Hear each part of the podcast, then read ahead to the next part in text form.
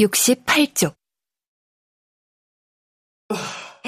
새언니, 눈에 비눗물이 들어가면 어려워하지 마시고 바로 말씀해 주세요. 나 걱정하지 말고 박박 문질러줘. 아우, 기분 좋네. 알베르티는 나나의 목에 식탁볼을 둘러 묶어놓고는 나나의 그 널따란 가슴 위에 미지근한 물을 꽉 채운 대야를 올려놓으며 말했다. 대야에 너무 뜨거운 물은 받아올 수가 없었어요. 화상 입으실까봐 걱정이 됐거든요. 나나가 이제 더 이상 앞으로 몸을 숙일 수 없게 되었기 때문에 머리를 감겨주는 일은 아주 어려워졌는데다가 알베르티는 요사이 새언니가 자신에게 하는 말을 듣고도 못 들은 척하는 경향이 있었다. 아, 바르진 두피가 따갑다고. 아, 평생 이렇게 머리가 더러워 본 적이 없어. 이렇게 꼬질꼬질하게 42살을 시작할 순 없다고. 그렇지만 그날 아침에 알베르티는 요상하게 바뀌었고 빅투아르 할머니가 눈살을 찌푸리고 쳐다보면서 쟤 무슨 꿍꿍이가 있나 봐. 저렇게 상냥한 걸 본 적이 없는걸? 이라고 할 정도였다. 그런 변화는 알베르틴 자신에게도 너무 새로운 것이었기 때문에 약간은 어색한 태도로 선의를 잔뜩 표현했다. 알베르틴은 방에 휙 들어왔다. 어!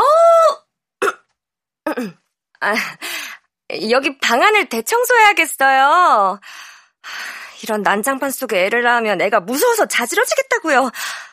아, 자, 언니.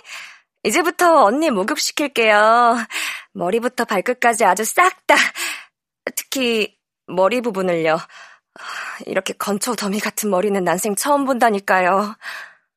그러자 똥보 여자가 소심하게 중얼거렸다.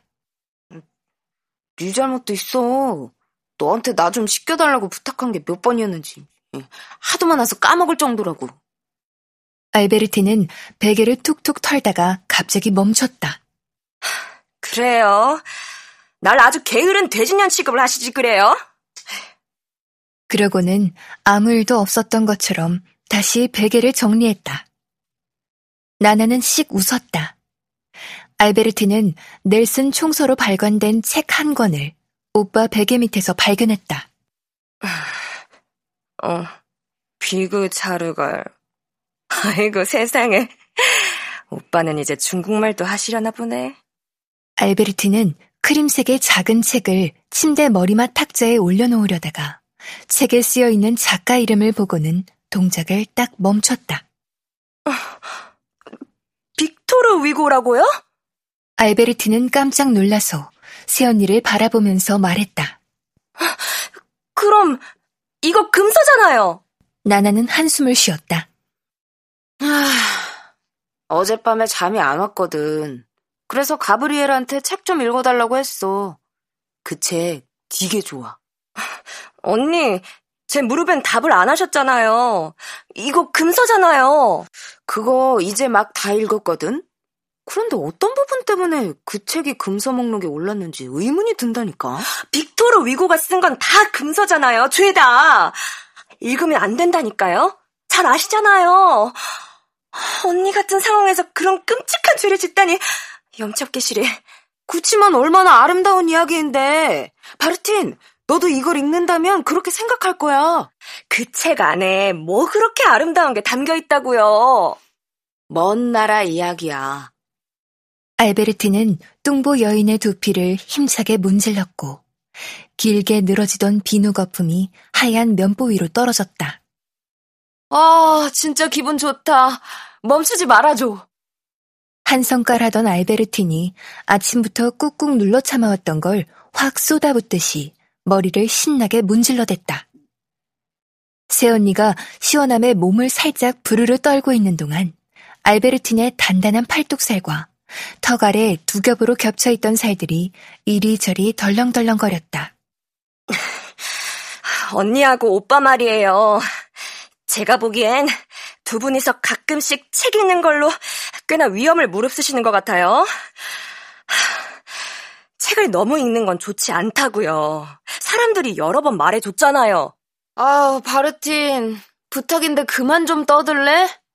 네가 조금이라도 책을 더 읽는다면 삶에 대해서도 조금 더 이해할 수 있게 되겠지만 아... 그런데 알베르틴이 그 말을 얼마나 강하게 잘라버렸는지 나나는 하마터면 가슴에 얹고 있던 대화를 떨어뜨릴 뻔했다. 나는요! 모든 걸 다 알면서 영벌을 받는 것보다 무식해도 은총 속에 있는 게 더 좋다고요! 뚱보 여자의 방 가까이에 있는 부엌에서 신문을 읽던 에두아르는 그 이야기를 듣더니 웃음을 터뜨렸다. 아주 명언일세, 명언이야. 우리 누나 명언이 아주 소문나겠어. 화가 나서 시뻘겋게 된 알베르티는 대야의 팔을 풍덩 담그더니 웃기 시작한 새언니 머리 위로 물을 끼얹기 시작했다. 야, 난 내가 한 말에 부끄럽지 않으니까 소문 내고 싶으면 소문 내.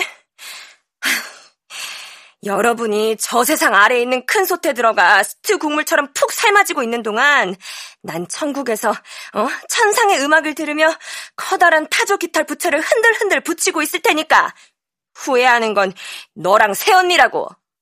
아, 알베르틴, 날 물에 빠뜨려 죽이진 말아줘. 하느님께 용서를 받은 상태가 아니니까.